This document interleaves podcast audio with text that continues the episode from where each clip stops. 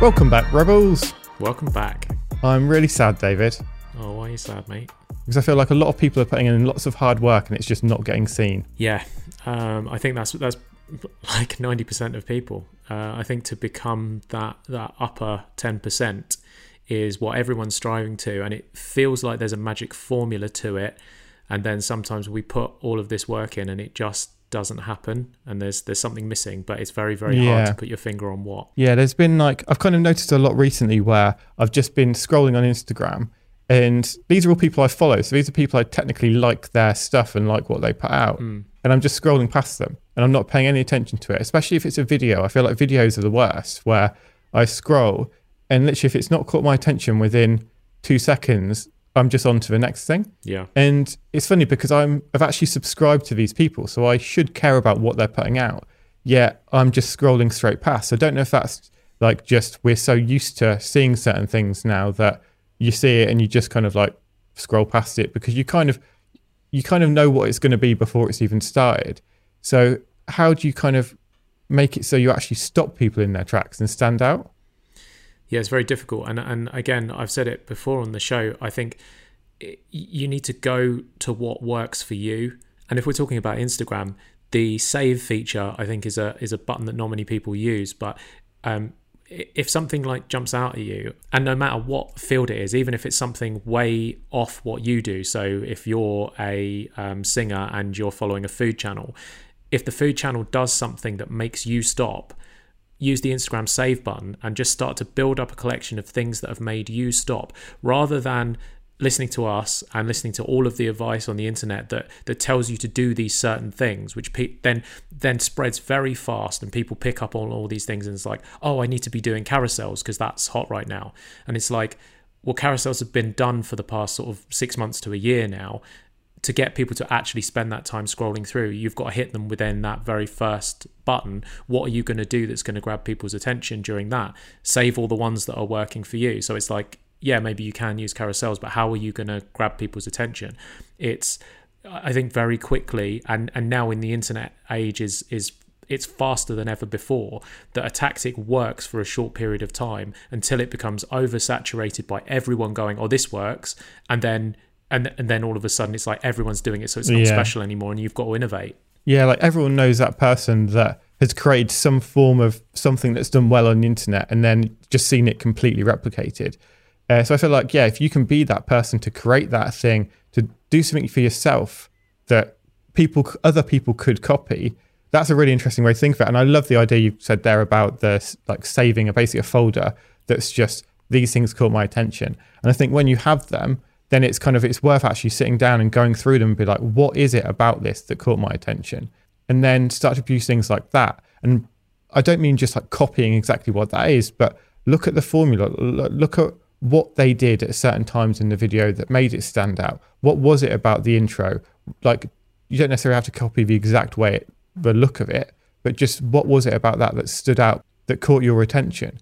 Um, that's really interesting because I think so much of what like happens on YouTube is it all comes down to that thumbnail. Like you're scrolling videos, what is it about an image that's going to make you click on it? And I know like the click through rates on like there's so much kind of science goes into the click through rates on YouTube. It is just one image. Like how can you sell a video to someone? How can you sell something you've put maybe weeks worth of work into one image?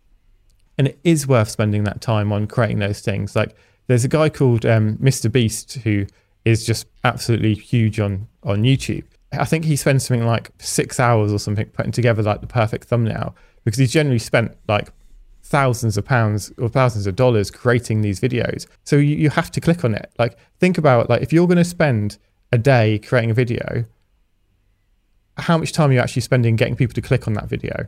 Like that is the most important thing to do because uh, yeah, as I'm scrolling on Instagram, I'm going to see a video and there's going to be like that, someone's going to spend time on that, probably at least an hour if it's a video, and I've scrolled past it in half a second. And that is so. That's what I'm kind of frustrated about. That it's it's so sad that people are putting in all this work and no one's actually taking the time to see it. Yeah, I was talking to to one of our listeners about this recently, and it for me is like I was just thinking about presentation. So um, she creates these amazing um, pencil drawings, and I'm looking at my own art based content, and realizing that every time I post a video using Instagram Reels, I get so much more interaction than if I just post a still image. So, Yeah. so it's about presentation. It's about thinking like, because I'm going to paint that wall no matter what, the wall is going to happen. But then it comes down to how I then present that to the outside world. And if I pres, I know now that if I present it in video format through using different things I've learned through basically practicing on TikTok, um, because TikTok for me was very like very like low bar to entry. Like I didn't mind experimenting there. I didn't mind fucking up there. I didn't mind if I had a video that didn't get many views on there because it was kind of getting to grips with video is a, a format I'd never used before. Yeah. Um, and I think I'd never use video because it's funny.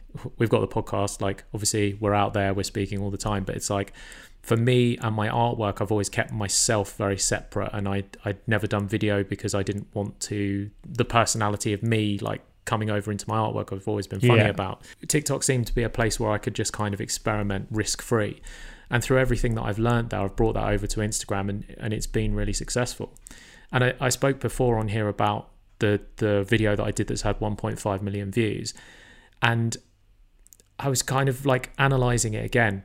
So when I spoke about it last time, I said I'd I'd put it up really quickly, which is true because I I was annoyed with the Reels format that it wasn't the same as TikTok. And I was like, mm-hmm. oh, they're just ripping off TikTok. I was actually a bit pissed off with Instagram. so the very, very first one I did is the one that got 1.5 million views. And I just did it very quickly. And I didn't even think of, I, I picked a song that they suggested for me. It's mm-hmm. not a band that I'm interested in, Imagine Dragons. I don't listen to their stuff. I was just like, oh, that'll do. And then the caption that I wrote was 15 seconds of painting. And that got me thinking the other day of like, I was like, oh, yeah, it was just a throwaway line, like 15 seconds of painting. But actually, that's actually a really good title because it tells people you're going to experience something in 15 seconds here. It's not going to take any Yeah. more of your time. Have you got 15 seconds to spare? You're going to see something be painted. And I think most people, I think because the the longer watch time that you have on that, the more it's going to show to other people. So I think mm-hmm. people watched the entire video because they knew it was only going to cost them 15 seconds. And so actually through analyzing it, I've realized like maybe there's things that I can do with my captions that are going to get that buy-in because you you've got a couple of seconds of them seeing what's happening on the screen and then they're probably going to read the first few lines of copy. So and I, I that's something I've definitely noticed on TikTok. If you can get the caption right on TikTok, you can absolutely explode your video. If you get it wrong, you can get zero views. So Yeah. it comes down to things like on TikTok, I've said things like, um, let me know if you see this. It's just that's just a call to action to the audience that if they see it to leave a comment because I mm-hmm. know that the more comments I get the the more that that video is going to be seeded out. there's so many tangents with that and like a YouTube video because I suppose if you look at like your caption in both of those formats are effectively your thumbnail.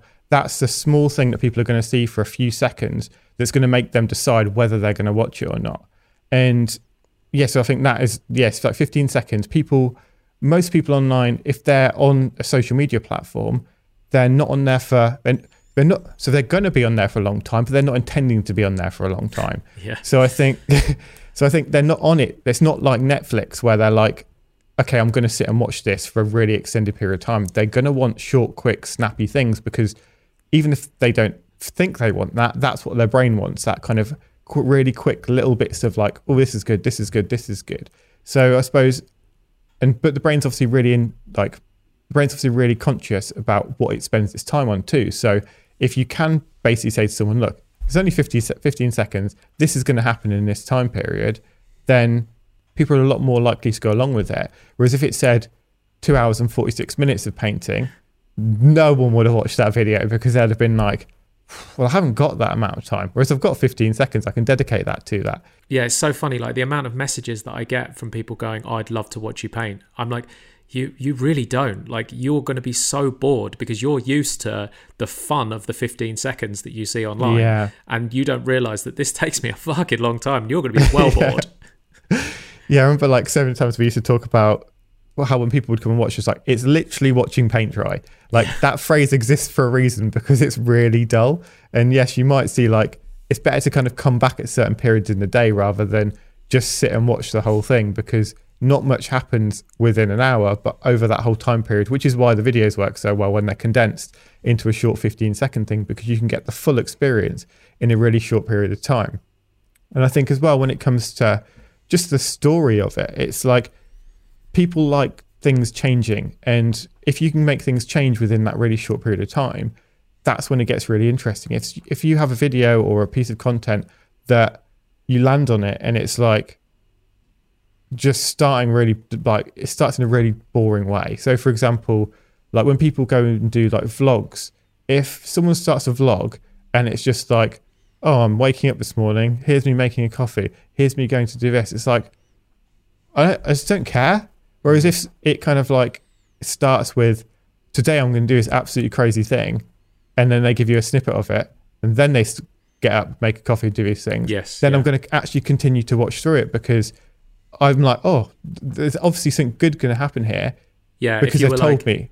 Yeah, if you were like, I'm, I'm going to say yes to every question that I get asked today, then I, am Yeah. bought in straight away. Yeah, like what's going to happen? There's like a tease there of like, so like I don't know what's going to happen in this video, and I think that's where it gets really exciting. Where it's not just it's not predictable.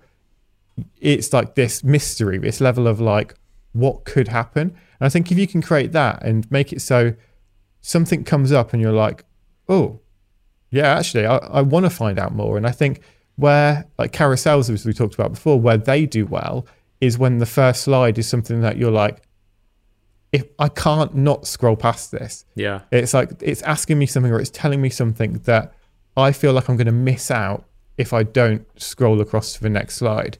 So I think, yeah, what can you do within your videos or your content to make people actually stay there and make people want to read on?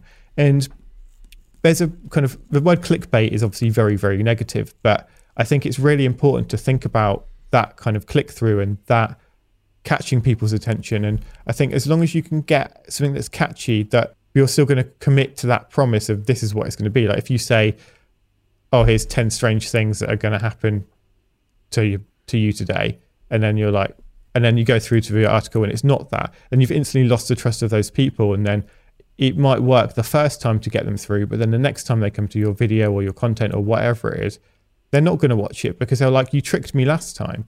So I'm not going to go for it again. So it's building up that trust with an audience where you've said you're going to commit to something. This is what you've said can happen within this piece of content, what you're going to learn from it, what you're going to get from it.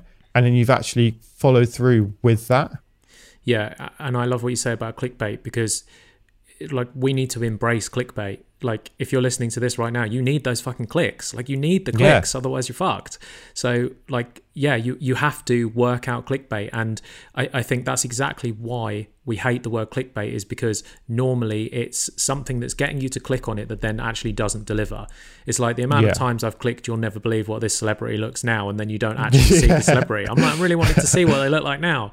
Um, but like as long as you do deliver because then that that is your reputation which is in turn your brand so you are presenting something that that you always deliver on and people are going to learn and know and trust you. And that kind of wraps round to me the first thought that comes into my head is is a youtuber that i watch of like all of his videos have got uh, the the silly like um, thumbnail that that brings new people into his Yeah. into his sphere.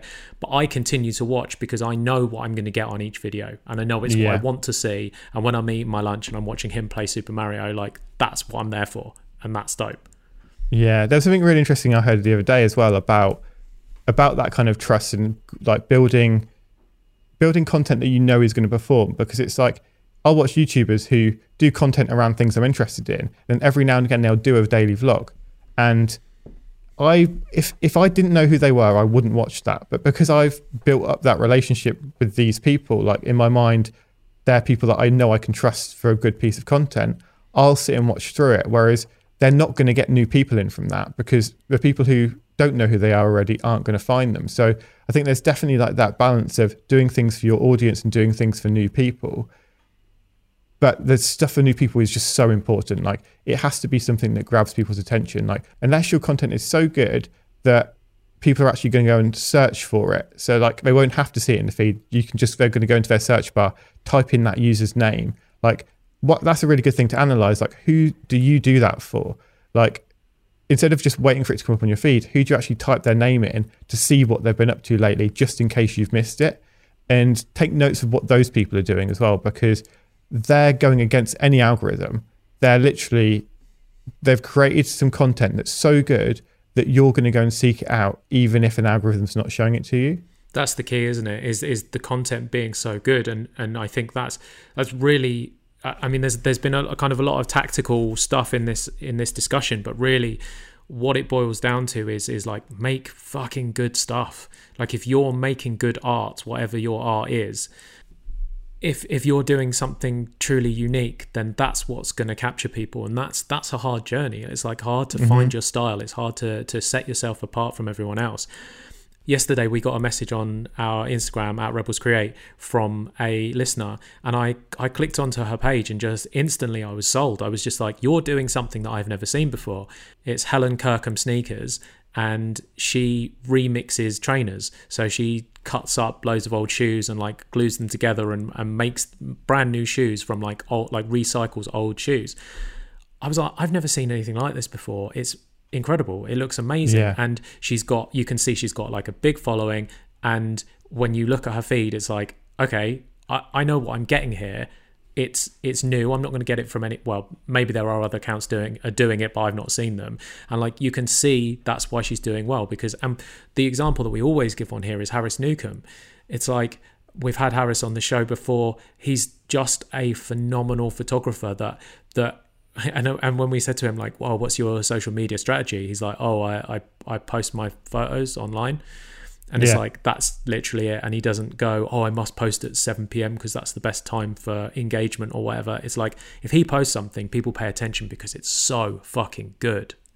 Yeah, and I think he's a perfect example of like he's someone who I will actually if I've not seen his content come up on my feed for a while because the algorithm hasn't served it to me, I will type his name in to go and see what he's been up to recently. And I think that just comes down to the quality of his work. So if you can create work that is genuinely good enough that people will search it out, then yeah, that that's that's the winner. Yeah, and and like just believe that you can get to that stage. It's yeah. like because it won't happen quickly. There's a Twitter trend at the moment where people post up um, how it started, how it's going, and they put like like two pictures up. I I posted um, I posted one of those and then I, I put it on my Instagram story and it's like the amount of DMs I got from it is like outperformed anything that I've ever put up before. Yeah. Just hundreds and hundreds of messages because all of a sudden people could see that I wasn't born with this amazing gift of being able to paint. Like, no, yeah. I sucked. I was shit. And so my how it began picture is just a, a, like one of my first graffiti paintings that's really like crap. And the how it's going is one of my pieces painted recently, and I think it's it's so important to remind yourself like look at, at, the progression of other creators. And if you're on those beginning stages it's like that's why you're listening to this podcast. That's why you're doing what you're doing is because you're trying to get to that elite stage. And knowing that that's a possible place to get to all it's going to take is the hard work and dedication. And if you've got the grit to push through that you're you're going to get to that that other end. It might take you 5 years it might take you 10 um, but but even when you get to that five year like or that three like the three year the magic three years that we talk about yeah. that's when you really start to notice the change and you're like okay i'm i've got a handle on this now. And then from then on it's just like it's just getting better and better from that point. Yeah and i think a perfect example of standing out and just doing something different is this week's guest Magid. Like he has just completely changed what people's opinions are of politicians. Yeah, absolutely. Like the way that he would dress, the way that he would present himself. It's like uh, there was obviously a lot of people that are going to criticize that, and he came under like loads of controversy followed him, but he did things on his own terms, and for most people, it was a breath of fresh air. It, yeah, it's 100%. like I don't think he could walk down Sheffield High Street without like it taking him two hours because everyone's like stopping and shaking his hand and giving him a high five. Like um, the dude completely turned politics on its on its head and, and is just doing things in a completely different way. And as a result we want to speak to him. It's like because exactly, doing something yeah, yeah. different. It's like it's that it's a perfect case study. Do different shit get people's attention. Because attention is is as Gary Vee says like attention is everything. That's what you want because everything that you want to build is based on other people's attention. Exactly. So let's get into this week's episode Yes, Magid Magid is an MEP for the Green Party and the former Lord Mayor of Sheffield. We've never had a politician on the show before because we've never found one that would be a good fit. Someone without ulterior motives who believes that doing the right thing is the right thing. That was until we met Magid. In this episode, we talk about controversy, politics, and standing up for what you believe in. But the thing is, is to do something. Like inaction is the worst thing you can do. Hi, Magid. Hello. Welcome to the show, dude. How you doing? I am doing great, thank you very much. Um, I've got a bit of a weird question for the for the first one. Um, what is a politician? Because in researching you, you've kind of opened my eyes to what a politician is or what a politician could be, and made me question my pre-existing um, kind of view of that, which maybe a lot of people might have as well. So, what is a politician? It's a tough question. Do you know what? It's like you, you, you're totally right. Like we've all been socially conditioned to some degree to kind of expect what a politician is meant to look like, what background they come from, what even what class or what they studied, like PPE, like it's such a big thing that a lot of politicians have kind of studied before. So it's um I guess it's just in, in its kind of basic term, a politician is someone who's elected into office, wherever that could be on a councillor level, or could be on a parish council, to city council, to member of parliament, member of European Parliament. But I guess the role of it is to kind of represent the kind of people that kind of put you in place. But I guess what we're kind of seeing at the moment is that the people we, that we are our leaders do not reflect the people that they're there to represent. Yeah. And I think that's why then we kind of have massive disparities in terms of um, inequalities and everything. And I just kind of think like if you look at the government cabinet, for example, they majority come from a certain background, majority of millionaires. And so how they really meant to understand the devastating impacts of austerity or what child poverty really means, and yet they're making decisions that are going to affect everybody in this country. So um, it's, it's, it's a real issue. That's really interesting because I feel like on this show quite a lot we talk about if you can't see it, you can't be it. As in, if you're mm. like a young mm. person and you can't see someone in power, like of like of someone who looks like you, like you just think, oh well, that's something I can't be. But then what you just said there makes me think about it's the other way too. Like if you're a politician and you you don't know what another kind of lifestyle is like, you can't if you can't see it, you can't be it. Like you can't help those people. Yeah, yeah, yeah, yeah. No, it's it's it's it's one hundred percent true, and it's like it's uh, even like the recent events and stuff like that's been happening. Even like the attack on the head, and I always kind of like in terms of I know there's been lots of constant U-turns. Even recently during the whole pandemic, you've had billionaires keep on getting rich and You're the ones who've benefited from uh, the whole situation, whereas we're expecting to see another uh, massive stage of austerity.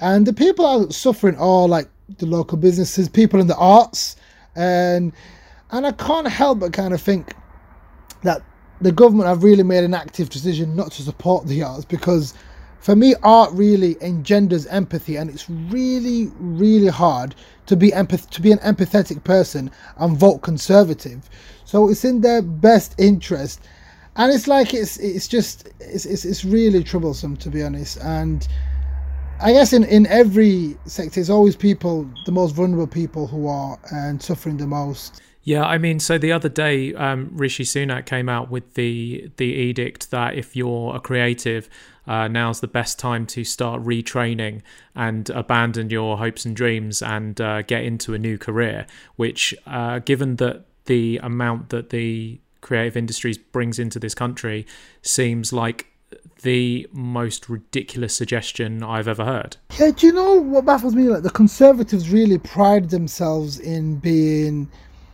and very like pro business, very like capital. But if you look at the arts, for example, honestly, what would during during lockdown, what would the world be like if there wasn't any books, if there wasn't any films, yeah. if there wasn't any art? It's like we completely rely on art, yet as if like they don't value it as much. And it's just it's. I actually did, you, any of you take that test, the kind of quiz the government and the government website like. To, so you basically, and I think they put it out like a week ago, and they were like, do this quiz and it can tell you what you can retrain as. and and I came out as an actor to something that's not being like, funded. yeah, exactly. and it's just something I've like probably got. I ain't got an interest in either, to be honest. But it was just like the kind of. So yeah, it, it's just um, it's just it's, and I guess like it's if anything like this whole pandemic and everything has really I guess exposed not only the deepest, like not deep in the core within our society, but it's also proven what many people have been saying and arguing for a long time that we are only as secure as the most vulnerable amongst us. So it's and even like honestly just respect like for like people who've been protecting us like those frontline NHS staff and and key workers yet they basically won't even give them a pay rise of any, like even a single pay rise that they've been asking for how long. Yet there's a lot of performative politics that really does my head in because they'll all get people just like they'll they'll clap and they'll always say good words and this and that. But when it really comes down to crunch doing yeah. something meaningful, they're, they're, they're nowhere to be seen. Yet they can't give a pay rise to the, to the NHS staff. Yet they're happy to, to, So they've recently taken a pay rise of three thousand three hundred pound, all MPs, and they've all kind of agreed on that. And it's why couldn't they just be satisfied with claps? Why can't we just give them claps instead of giving a pay rise? But it's yeah, unfortunately, you can't feed your kids with claps, can you? Yeah, exactly, exactly. So we've we've got this sort of very old-fashioned system um, that most people don't see that there's any way that they could be a part of it what was it that changed for you that you thought actually this is something that I could get involved in? A couple of things really. So I think first I was really just tired of complaining and I was like I can't I couldn't just keep on asking the wrong people to do the right thing. And I remember it was 2014 in the European elections. Um, and I remember it was when Nigel Farage and UKIP did really, really well. And I just remember thinking to myself, with everything that's happening, if I can at least make my small part of the world my Sheffield, my community that bit better. That's at least me having a positive contribution. And I kid you not, like it's and I so I studied aquatic zoology at university, and then I did um it's like I did start business which kind of failed. Well, it, it did fail. It kind of failed, but it failed. But then it was. I then moved back to Sheffield and I was working for a housing charity shelter, so I didn't really understood understand much about politics. But I would literally would watch a lot of YouTube videos. I would read up a lot of like blogs, articles in terms of local democracy, how the council works, who makes their decisions, how they're elected, just everything I can really get my hands on. And I'm, I'm I've always been more of a visual learner than everything, so that's why I just like I just watch a lot of videos on it. But and then I just was like, right, I'm just gonna get involved, and then and the first um, campaign I got involved in was trying to save the local library from closing down, um, which was successful in.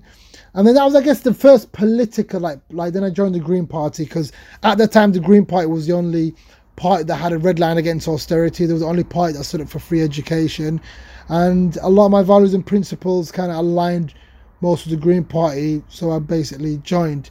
But I guess the earliest, the first memory I've got in campaigning of, of any sort was when I was at university.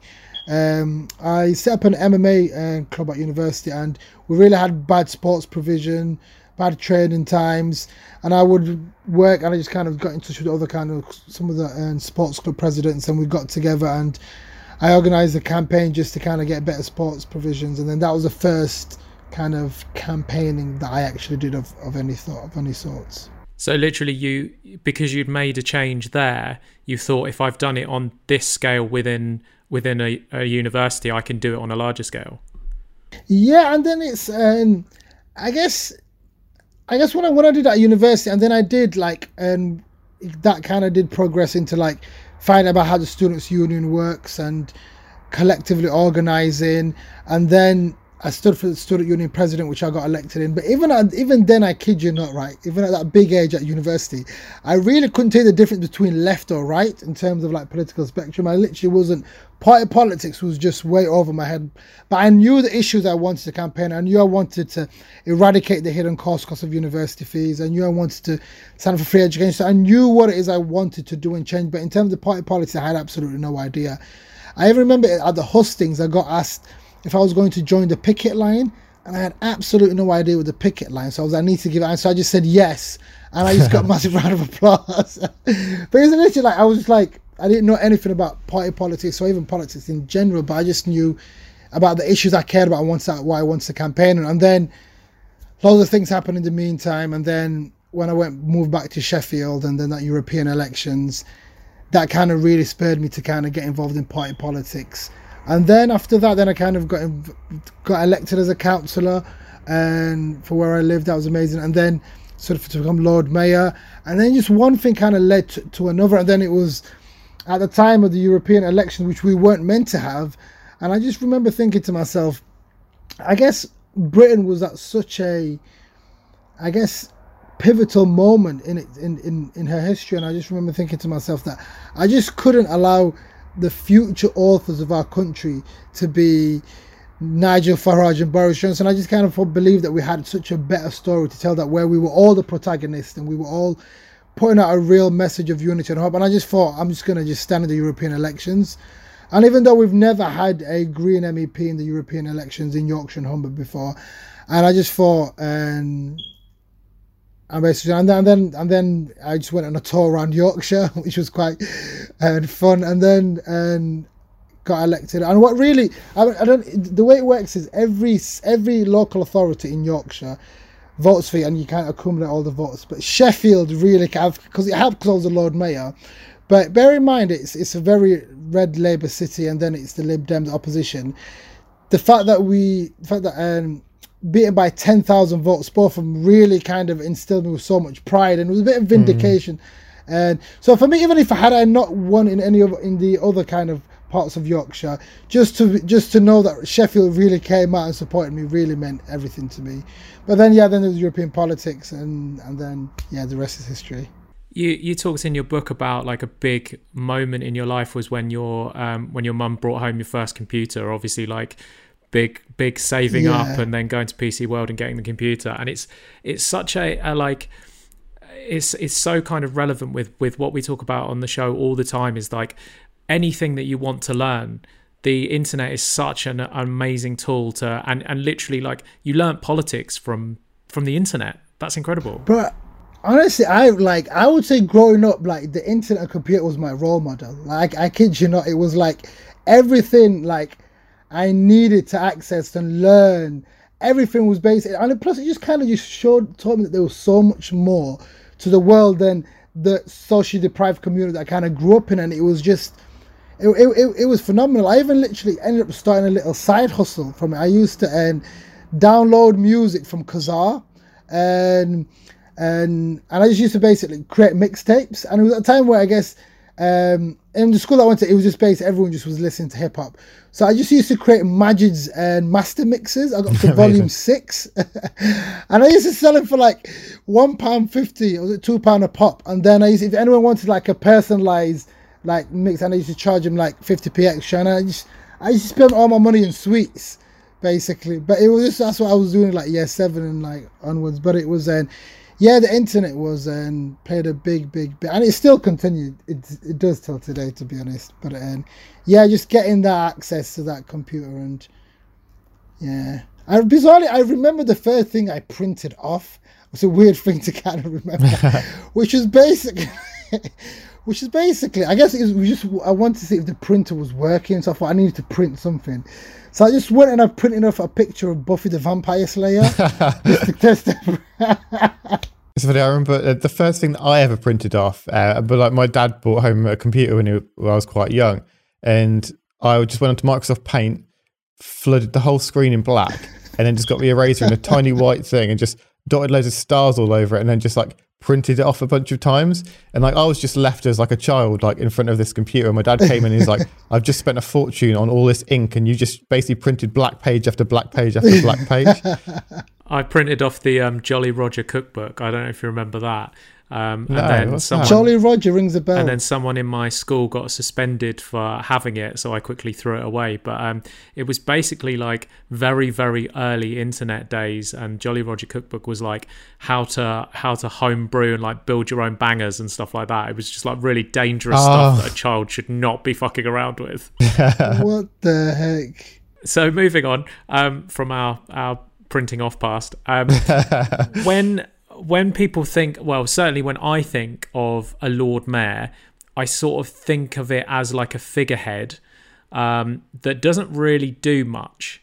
Um, and and I think that traditionally that's probably the case. Is like these these it's almost like a bragging thing of like to say down your mates at the country club, like oh yeah you you got your you've got your chains on. And it's like oh yeah I'm the mayor, but um but you actually really used the role to try and bring around some change. Like you're working twenty four seven in that post. So you've got mayors and you've got lord mayors. So I think there's only in the country there's like six lord mayors because it's done in like if, if it's a, like a major city but it's they all have different um, responsibilities. So, for example, like I, the lord like chair the full council meeting. So, in terms of like responsi- responsibilities and powers, like the Lord Mayor could had responsibility of the agenda of the um, council meeting, which was a big thing in terms of what's going to be discussed and debated and what like what we're going to vote on and stuff.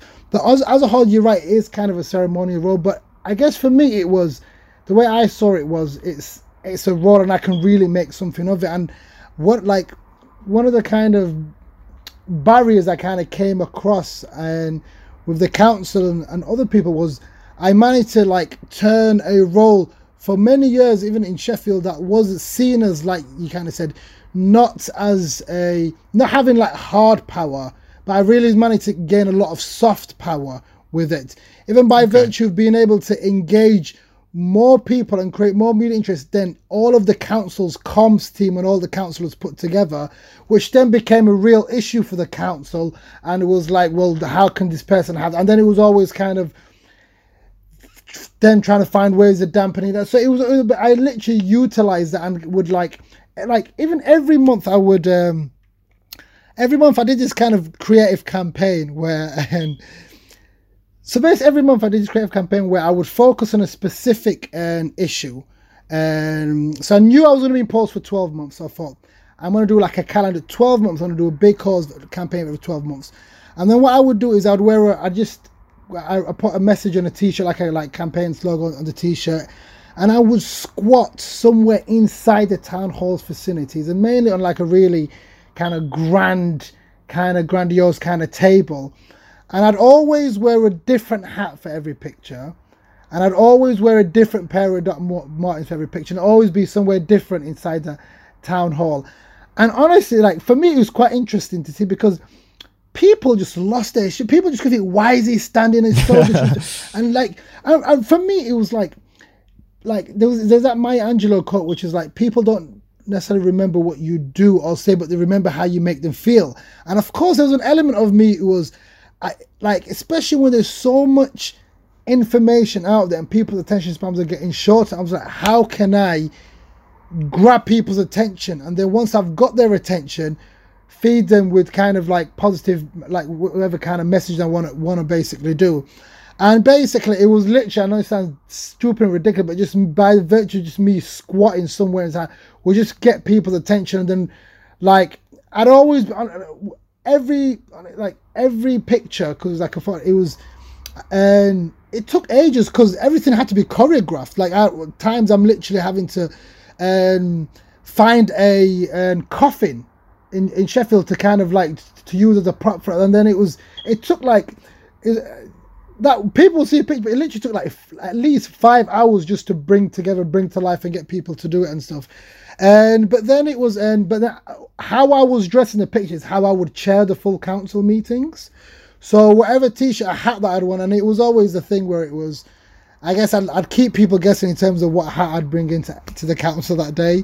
But also not only that, it was for me it was just like honestly just bringing the role to ordinary people and making people have a stake in the city and the civic role and making them feel as if like my journey was their journey. So like even like for example, the Lord if I was married to a woman, she'd be called the Lady Mayoress. If I was uh, married to a bloke, he'd be the Lord Mayor's consort.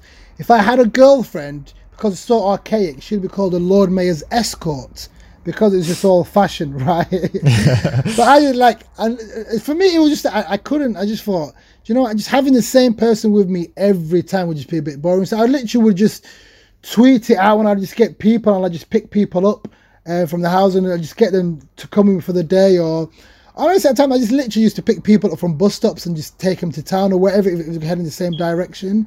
But even like when I used to chair the full council meetings, I really because one of my main focuses was arts and culture in Sheffield. I really um, wanted people to feel as if like this council chamber was for them and it was their space. So Yeah. every council meeting I would um, have I used to break up the council meeting halfway and I used to invite a creative to come in and perform in the council chamber to the local decision makers. So I had a comedian, I had a shoe designer, I had a magician, I had a, so you name it and it was just for me it was important. And even though they were a bit nervous because we're like because if you look at the setting of it's a very beautiful, really old and it's but it it was a bit nerve wracking for them just but it was for me it was important just to kind of be like no this is your space it's important for you to kind of be here Yeah, I think that's so great how you've actually you've changed the perception of what that office is because I think to most people on like the streets they would look at it and be like, oh, that's something for other people. Kind of how we talked about before with like big government. It's like that's so far away from where I am, and even on a local scale, I think people would probably think, oh, that office, that building there is for people who aren't like me. But the way you've managed to bring hmm. that together of actually making it so it is something that we can be involved with is I think is just the perfect way to to help promote it. And it's also going to make people think because it's like there's obviously going to be a progression. No one's going to go from just learning about politics on YouTube to becoming prime minister. But unless people take that first step, and it's like the first step is going to be like following a path like you have, where it's going and just making that first bit of movement, and then I can change here, and then how can I like scale this to be able to affect a much bigger community, affect the country. Yeah, no, no, one hundred percent spot on, and it was like, I guess even just by virtue of bringing people together, it really, I guess even the actions I was doing really managed to kind of also build my profile, and really just great things about it is I'd always champion Sheffield on any platform or stage I would get with CNN, whatever it is, it's like locally, nationally, internationally. And yeah, was- I guess it, at times it was definitely difficult, but it did open me up to lots of different opportunities and really just kind of take my message on a bigger scale. That whereas Sheffield wasn't necessarily just my remit, but then as things were developing, I was really getting bigger platforms, and then I was engaging with more people, and yeah, There's a little line that you said that is, um, "What is tradition other than peer pressure from dead people?" And I just love that. Yeah, it's, it's, it's true. It's like it said. We used to have shit traditions where women weren't allowed to vote or um, just all sorts of. But it's like it's because I'd always the thing I'd always used to people just to like, hey, oh, that's so like it's, against traditions, disrespectful, whack. But then it's like if something is not progressing anything or what do you call it making things more efficient i get it there's some stupid tradition even i just probably do and i just back it that's fine but if i want to start new traditions just let me be but it's like a lot of people just put it this way people a lot of people are just scared of change It keeps us in the dark, doesn't it? It's it's like, oh, why are we doing this? Oh, we're just doing it because that's the way we've always done it, and the ch- the change Yeah. only comes around when we when we decide to do something completely new. Yeah. So literally, literally, for example, this is how ridiculous. So I I set up a UK suicide prevention charter, and got a lot of uh, national organisations people to kind of sign up to it. I had a bit of a backlash and because they, oh you can't do that. That's not what Lord Mayor does. I'm like, are you actually serious? I even like, and I created a post of and the Sheffield Poet Laureate, and in Sheffield, and they were like, who, who says you could do that? I said, I'm not asking. Nobody Yeah. told me to do. I'm not. I didn't ask for anyone's permission. I'm just doing it. It's like, uh, but then it's they just But like. who's going to have a problem with that? Like, like, Well, why, like hon- why- honestly, haven't you got bigger so things to worry about? Do you know? Do you know what the fascinating thing is like? He's he's ruining our city. He's he's making poets. I do you know what? Do you know, th- th- this is this is how ridiculous it was, right? And I kid you not, is the council. Um, I guess because for them it was just a struggle of power and influence, right? And what was interesting was because, and I did have I had some uh, some Labour councillors who were friends, and they would tell me everything that was happening basically, and honestly, I, I used to invite the whips, so basically like the whips from each of the political parties before the full council meeting, and I remember they saw a cof, they saw the coffin that I kind of used for a prop, and they were like, "Why is there a coffin there, Magid?" and I was like, I was winding him up. I was like, do you know what, guys? I've got this great idea. I'm gonna like do a bit of performance art in the council, so I'm gonna get carried in the coffin, and I'm going to arise from the coffin, and I'm gonna basically chair the meeting from the coffin. Clearly joking, right? they spent at their two hours meeting as a group. They spent an hour and a half discussing what they were going to do if I was to actually come out in a coffin and how. And it was it was just like it was it was um it, it, was they just like it's honestly a lot of them but you know a bit the bit that really hurt me the most was fair enough they literally tried to change the entire constitution of the lord mayor which is not changing a hundred and god knows how many years just to try and like like kind of wind me in. But what really bothered me is when i used to invite um like creative to come into the council chamber to perform they like more than half of them used to walk out and then literally, I'm not even lying to you, they used to wait outside the door until the performance was done and then used to come back in because they basically was disagreeing with and what I was doing, saying it's inappropriate. And I'm like, I'm like, listen, it's my meeting, I'm doing what I want. You can either be childish and kind of walk out the room and disrespect the guests that we've gotten today. But and yeah, it's it's it's honestly like it's it's not it's not like I don't like it's local democracy isn't this place where people listen to each other. There's like there's people are reasonable. People are. It really is a bit of a cesspit at times. If I'm being completely honest with you, it's um, it's it can be shit. Obviously, the the campaigns were like a really huge thing, and uh, and the first time you popped up on my radar was when the photo of you wearing the Donald Trump is a waste man t-shirt just went mm. ridiculously viral and was just featured like everywhere. Um, yeah. Obviously, when I saw that, I'm like, this guy's an absolute G. Like, look at this guy like squatting with his with all of his chains on and his Donald Trump is a waste man shirt. I think you're wearing a sombrero as well, like just for the extra little yeah. dick. And I'm like, this yeah. guy's a G. But I but I know that obviously with that, when you have the bravery to post something like that, you get some of the people like me who are fully supporting, but then there's also a lot of naysayers that are going to come along with that as well. This is yeah. normally a question that I I save for people who like do reality TV shows that we've had on the show. Like, but it's kind of relevant for you. Did you have any sort of training in how to deal with this like wave that was about to come? When I first became Lord Mayor, the picture that I put that was the first picture that went viral, and then everyone was doing news stories of. But it's put it this way: I didn't have any media training. Even when I asked, because normally the Lord Mayor's got access to the council's comms team, zero support. I got some guys kind of like honestly like up until even like halfway into I said guys I could do support. Zero support whatsoever. So I legit like was doing everything that I could in terms of like and I had like two secretaries that were that were helpful and stuff like that. But in terms of like dealing with it, nothing like that really. And I just would basically just roll with the punches and I'll just do whatever I could, and in all honesty, so there was nothing to kind of prepare me for it, or and then you just kind of like it's. I guess it's a bit of a whirlwind at times because sometimes things are moving so fast you can't keep up, and other people are telling you this has happened, that has happened. I'm like, what? And, it's just, it's just, it's just a bit, and it's, it can, it's just a bit mad, and at times to be, but it's, it's exciting. But of course, at the same time, you, there's a lot of shit that you get with it as well. Like it said, God, like I like, I know, like. friends will message me, oh, Mad, you're on the EDL page this week again, or, you know, this person. And it's like just emails, letters, like, will that be death threats to like racism, everything, right? But thankfully, I'm quite thick skinned. Like, honestly, I just kind of like laugh it off, to be honest. I, I did like, well, it was humorous ones, where the levels, some, like, some of the creativity, and I, I don't know. I quite admire insults where people have put in some creativity rather than just call you a cunt or a prick. I'm just like, all right. Yeah.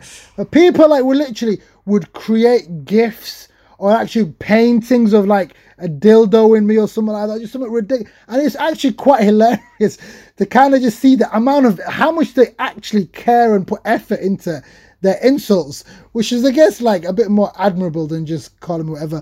But it was, um, put it this way, it's saying I at the end of the day, it's like my energy is limited. I always would focus on the positive stuff as much as like because I used to keep a hate box in my office and I used to kind of keep a really positive box. And like for every like hate box, there was so much more positive stuff. And I'd always focus my energy on the positive So even though I, at times I really did want to retaliate and kind of say something, but it was like Nah, just k- save your energy for the positive things. Did you use that kind of negativity to flip into like, actually, I'm going to use the energy they've sent me to just keep going and keep doing more things? One one hundred percent, one hundred percent. And you know what? Like, listen, like we're all human, and of course, I doubted myself a lot of times, and of course, at times, especially at the beginning, I had the imposter syndrome, and I'm like, what the heck? I just thinking somebody's going to catch me out that I'm a fraud anytime soon. But then you kind of just grow in confidence. And you know, like, there's times I'd be like, are you going to do this, Magid? Like, are you sure you want to do this? Or I'd be like, damn it. But then I just would always have to remind myself that, Magid, listen, all of this is temporary. Like, it's nobody's. The one piece of advice somebody gave, and it was the caretaker of the town hall, he was like, Magid, he goes, it's always better to get in trouble for something you did than get in trouble for something you didn't do. And in, in honesty, everything else, like, do you know what? Is anybody going to die? Am I going to get some heat? Yes. And the reality of it is, I just like, not, not to make it somber. I'm like, listen, we're all going to bloody die. Like, who really, what, what, what difference does it make, kind of thing? And I was just basically just do what I was going to do and just deal with whatever the consequences or whatever the aftermath of that was.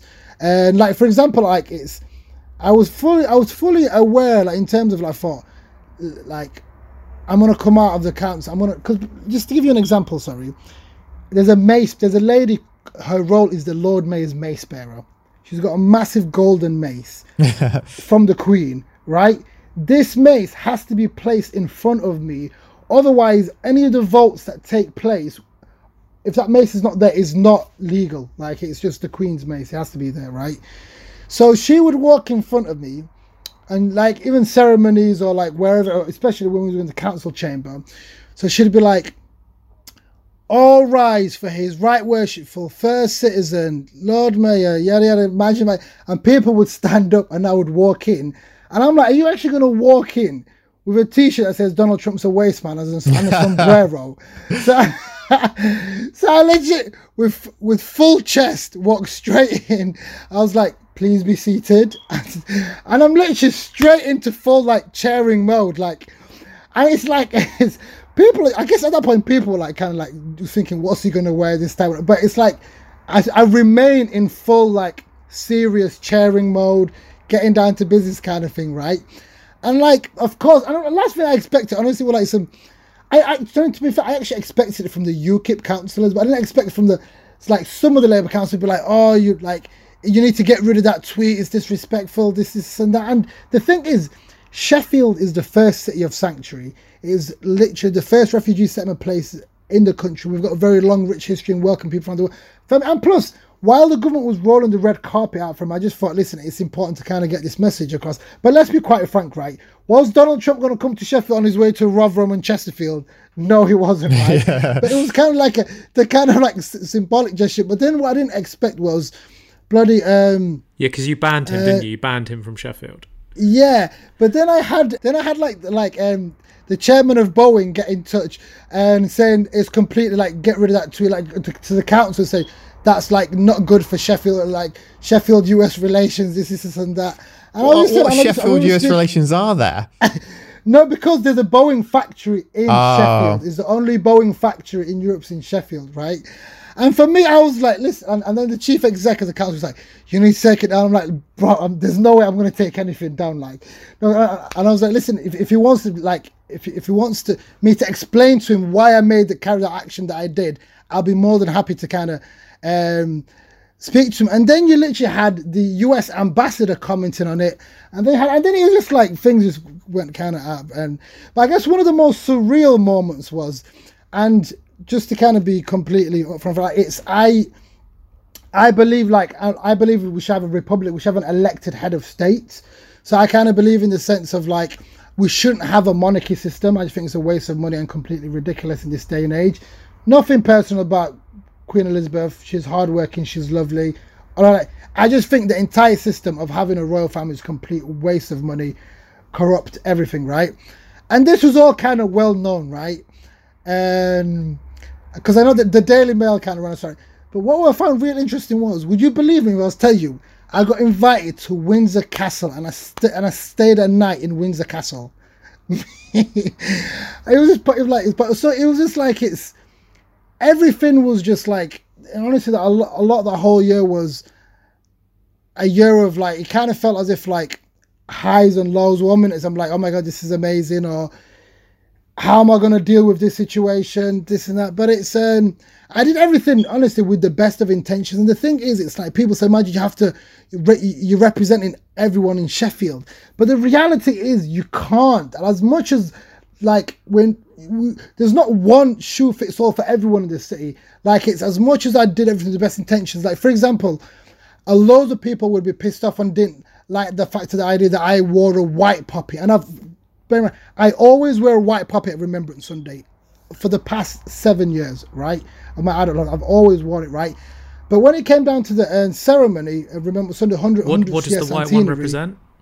So the white poppy represents remembrance of the fallen soldiers who paid the ultimate sacrifice, which is life, but also remembers the people who didn't go, the soldiers who didn't go out to war, so the women and the people in the who stayed behind to, for, for the war efforts. But more, it's got an emphasis on peace in the sense of the best way to remember these people with, with a commitment of never again mm-hmm. and saying that we would not put people through this, right? But what I so I but so this was a person so I, I always wear white but I still laid a red poppy wreath on behalf of the city because it's very British leader, and I had no, no issue with that. But when I told like the chief executive people I'm wearing I like I'm wearing my white poppy, I kid you, they said you're not invited. You're not invited to come to the uh, ceremony. I said, but I'm the first citizen.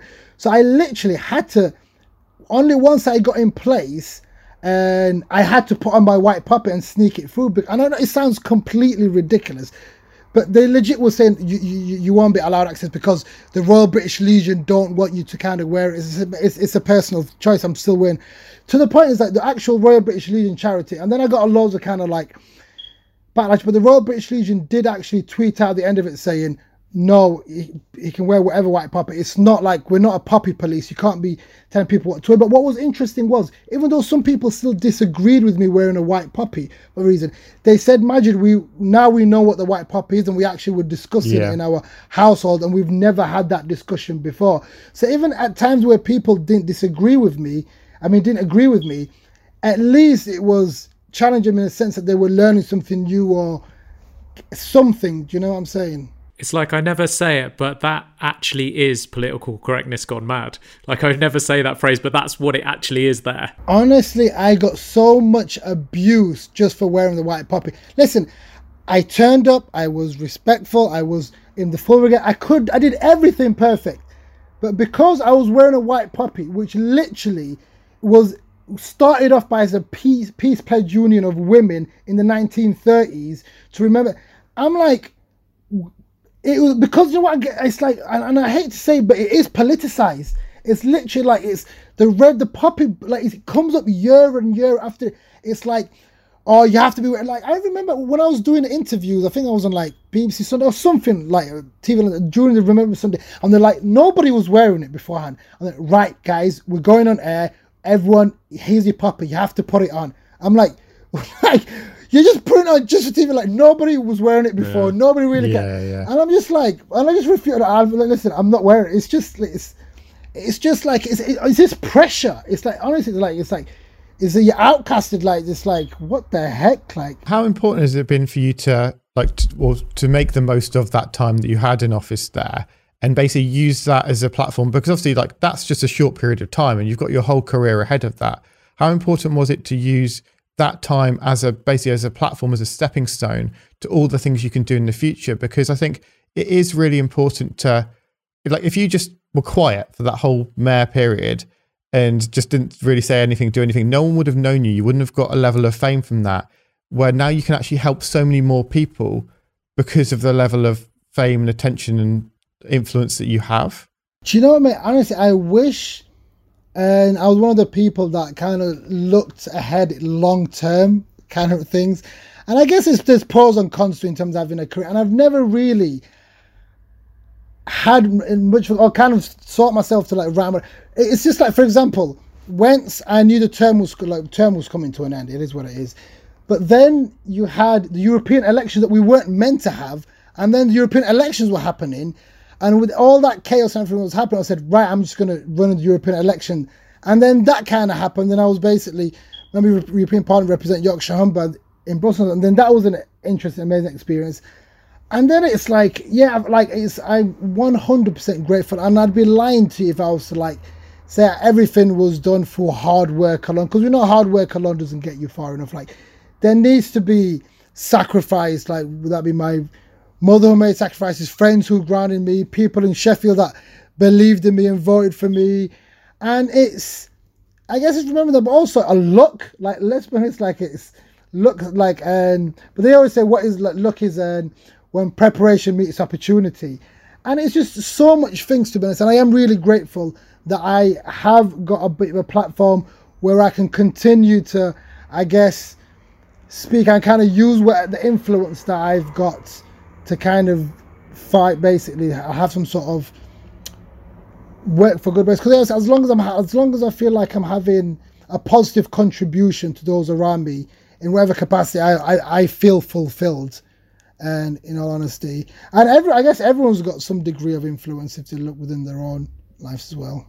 So you've just brought out your book um, and it's kind of your manifesto uh, which i think is a really like cool um, direction to go with it the first and the first sort of chapter in the manifesto is about kindness um, and how important kindness is one thing i really struggle with is how do we deal with kind how do we like utilize kindness, especially if we're dealing with like dirty racists and really bigoted people who are very uh, set in their ways. Do you know, honestly, a lot of times people are angry and I completely get it, and they've got every right to be angry. But I feel like the anger's misdirected because there are a lot of people who are actually hurting and suffering for various reasons, but it's due to basically if you're all like, like, for example, if you've never met an immigrant or refugee and your only source of information is the tabloids and all they're telling you is negative pure shit that this is that's naturally that's what you're gonna that's what you're gonna believe and i guess it's even like in terms of disagreeing with people like first and foremost i always think to myself is if i've got different like a race whatever I, honestly i would still i would i'd probably like I'd still I'd still have a like show him respect and kind of speak to him because I don't like think it's like fighting fire with fire doesn't really necessarily work at times. But I guess there's a time and place for that. But I guess it's I don't know. It's um, I always think I'm a firm believer of having difficult conversations, regardless of whatever the situation is. Just because if we're not going to have those difficult conversations and try and find some reasoning and try and put out the bigger message in terms of like, yes, we're all bloody different. Like we all got different backgrounds, whatever. But it's fundamentally we have got a lot. I, I put it this way: I've got more in common with a white working class person in in in Doncaster than I have with the, the somebody who's a, then the Conservative Party down much more. At times, it's I guess like it's easy. People want us to kind of be divided and kind of just working against each other, but it's it's, it's hard, mate. I'll be honest with you in terms of like, because sometimes as at the same time, I don't give it any like like breathing space racism. Like if I see, it, I'll always. I guess depends who's saying and how they're saying and what the situation is, but I will always quickly shut it down, or I'll or, or I'll politely be persistent, or I'll politely correct somebody, say no, like you bang out of order there, like this, or whatever it is, just because if you just allow it to fester to grow, it's just gonna grow and grow and grow. To be honest, so it's it's difficult, and I guess it's it's a difficult situation. It can be a difficult situation to manage, but the thing is, is to do something. Like inaction is the worst thing you can do, to be honest. And the reality is, people are comfortable at doing different things, and I've got. I'm like, we're not like we can't expect everyone to kind of have the courage to kind of do that. It's, it's just it's just not possible, to be honest. So whether that be and literally would that be like speak like speak speak to your family about it on the dinner table, what you what happened, or like speak to, or even like comfort somebody. There's just do something. Like it's especially in an age where we're seeing like the, the, like the whole Black Lives Matter bringing racism to the forefront of people's consciousness. It's being not racist is really not enough. We all kind of have to be anti-racist and kind of instead of being passively sympathetic towards it, just actually just being actively being anti-racist is is the thing to do. I think one thing that you do really well um, is that when I think of people that I know who've lived in this country for as long as you have, they would say that they're British because by like because they came here when they were like two or three. It's like if you've lived in here and now you're thirty, then you are British. Do you know what I mean? But what you you do is you say I'm an immigrant refugee, and I think that goes goes a long way to like help normalizing it because I th- I think that you get that classic thing of of someone who's maybe like probably not like mixed with multiple cultures or whatever. And when they do meet someone that is a refugee and they go oh no I don't I don't mean you. I just mean yeah, those yeah. ones. And there's there's sort of they have this like weird view of like oh no you're cool because I've met you and you're all right. Yeah there is that phrase of they're actually all right. Like the amount of times you'll hear people, and if it's about kind of like people's like gender preferences, race, or anything, as soon as someone's actually met someone and had a conversation, it's like, oh, they're actually okay. it is, and especially when it comes, there's this whole like good immigrant versus bad immigrant kind of thing. Like there was a whole period where like.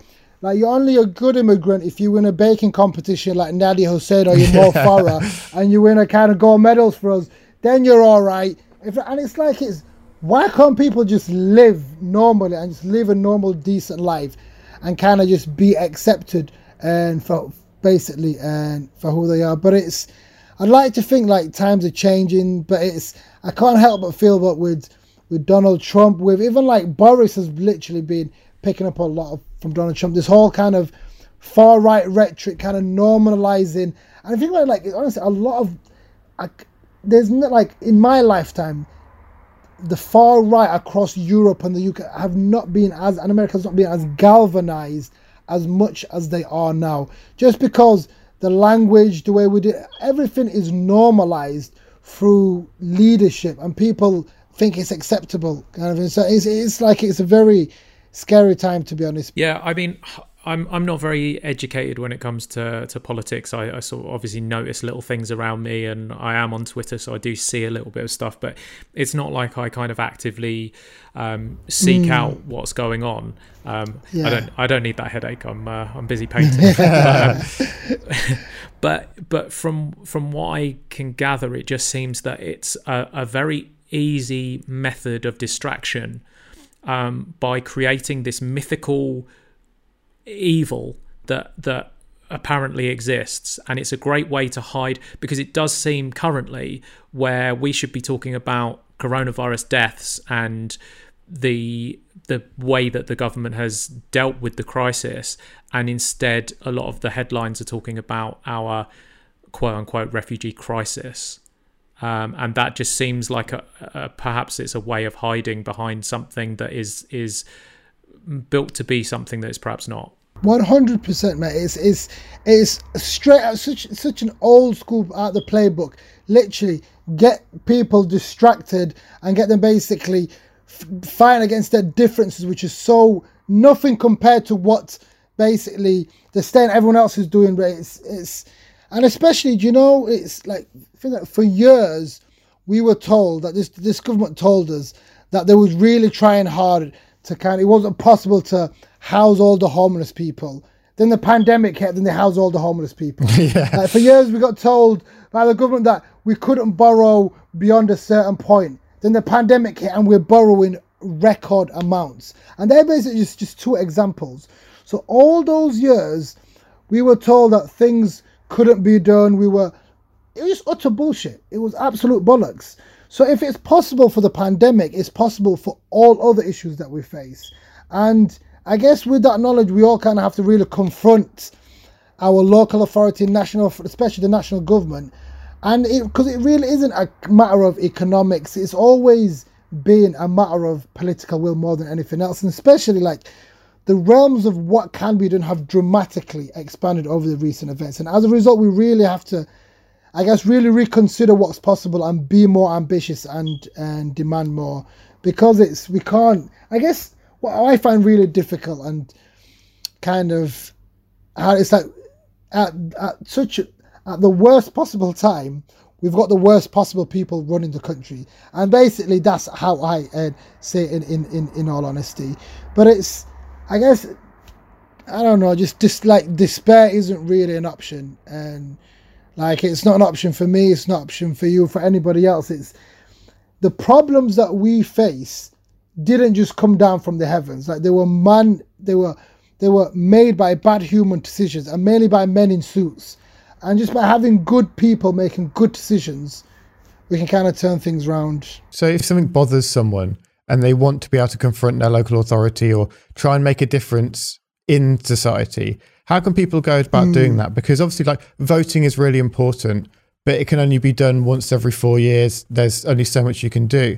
So, what can people do to get out there and actually, if they're if something's affected them, if they want to make a change, how can they do that? And do you know? It's, I always say, do you know, politics isn't the only way to bring about positive change.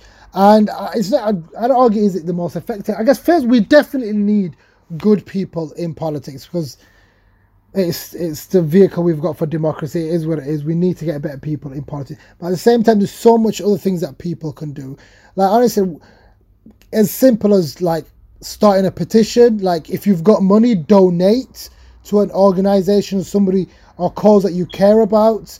And like find like I guarantee you that, one thing that you're passionate about that you want to um, campaign for or that thing you want to campaign against, there will be other people that care about the same things as you do. So work with other people.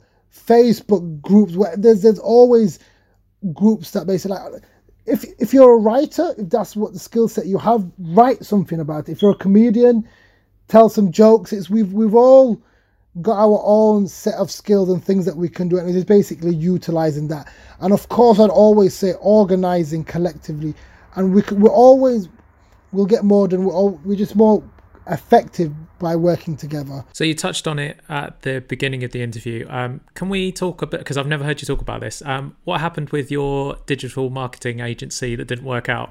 it's, it's, it's, not it's long story short. So basically, after um, after I studied uni, me and two friends and set up a digital marketing business with through the enterprise center at the university. I had different vision for it than what they did, and I just ended up basically just leaving, and then it kind of folded.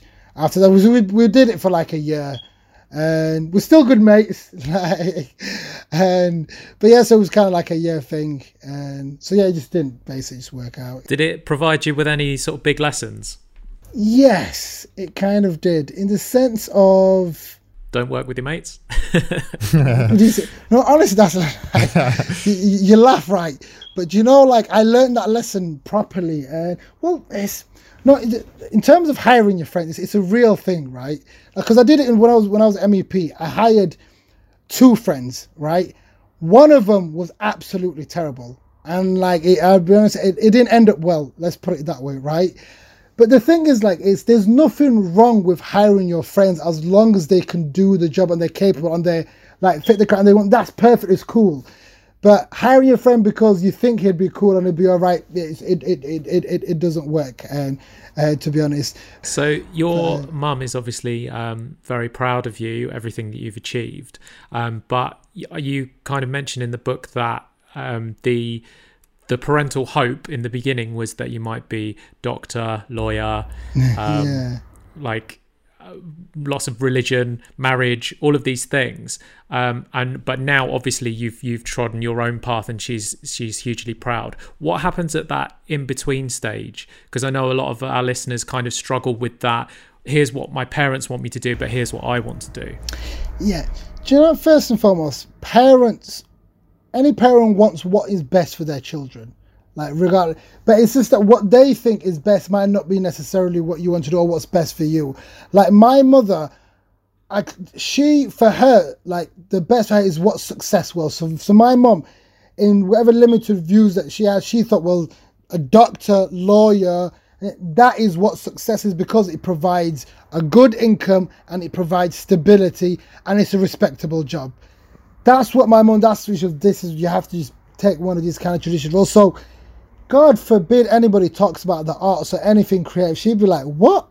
You like it's just like because she just like she doesn't equate that success because she doesn't know anybody. She's not seen. Uh, so for her, it's kind of like hard to kind of fathom and to see that as success. And I don't really blame her for that. even politics. She doesn't come from political background. She doesn't like. It's not. The, it's not that political. So it's like it's again. She's like. So it was a case of like just like her giving me lectures and me just ignoring her most of the time to be honest, and just be like, I'm just gonna do what I'm gonna do. Like, I'm just gonna keep. Yeah, and it's like it's. Yeah, I guess in some ways I'm still trying to figure out certain things. I've always. I'm always first I, I first I can never be bored and I've always got ideas, always things that I want to do, but it's just having the focus to be like, no, man, you can't do all those things. You just need to say, put your time and energy on this specific project, and then that and that. Otherwise, you're not going to get anything done. So I, th- I think what um, comes across about you, and it's come across in this interview, and, and all the research I've done about you, is that you were kind of unapologetically yourself um, and and especially like the way you express because I'm I'm very much the same like the way I I use clothing to express myself and and you did the same thing. Mm. Um, how do you how do you kind of how did you get to that stage where you were like comfortable to present your real self to the world and like the confidence to sort of stand on stage and and like how how did you get to that stage? I guess to a certain degree, I've always been someone who's been quite confident, and you know I think this is also comes from a place of like I know, like, especially at the beginning, it wasn't like, oh, I'm just gonna do this. Is that I was fucking dreading. I was like, what are people gonna think? But then I guess just by doing that, like, even though I knew it was gonna be difficult, I was nervous, I was scared. I said, fuck it, I'm just still gonna do it, and I'm just gonna. And then I just persevered, and I'm just like, listen, at, at this point, I just don't really give a shit what people think. And then also, do you know what?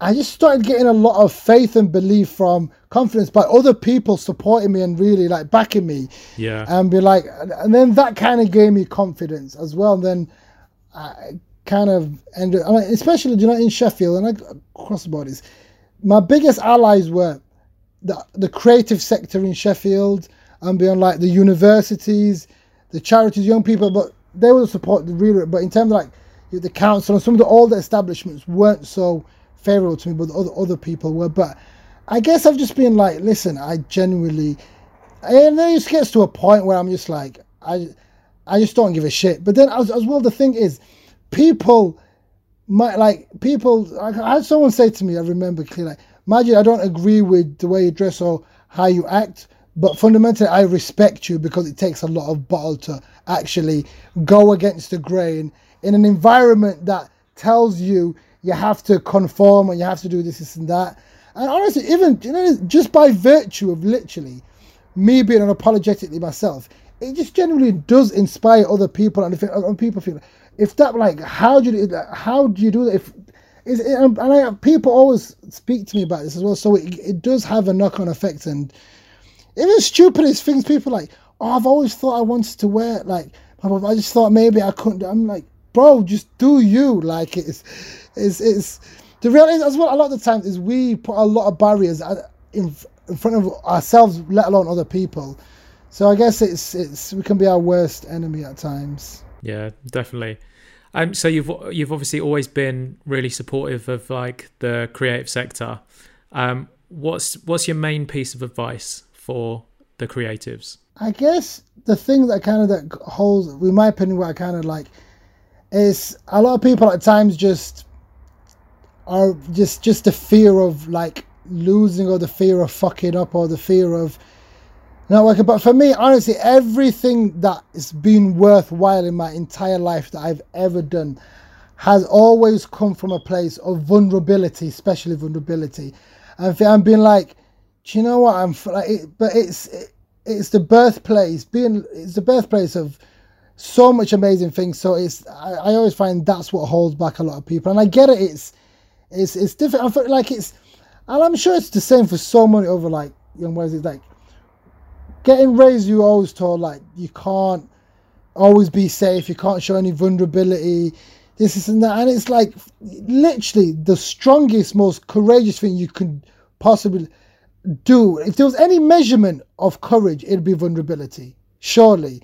So for me, it's just like I like it's. I always kind of feel like that's what kind of holds people back. Amazing. Mm. Dude, thank you so much. This has been really fun. No, thank you guys. It's been a real pleasure. Tell people where they can find you online and um, any details about the book. Um, Magic Magid on Twitter, Facebook, Instagram. Book you can find in all your good bookstores. But yeah, guys, it's been a real pleasure, and I wish you guys nothing but success. And I look forward to watching a couple of your other podcasts as well. Oh, thanks so much, dude. Awesome. Thank you, dude.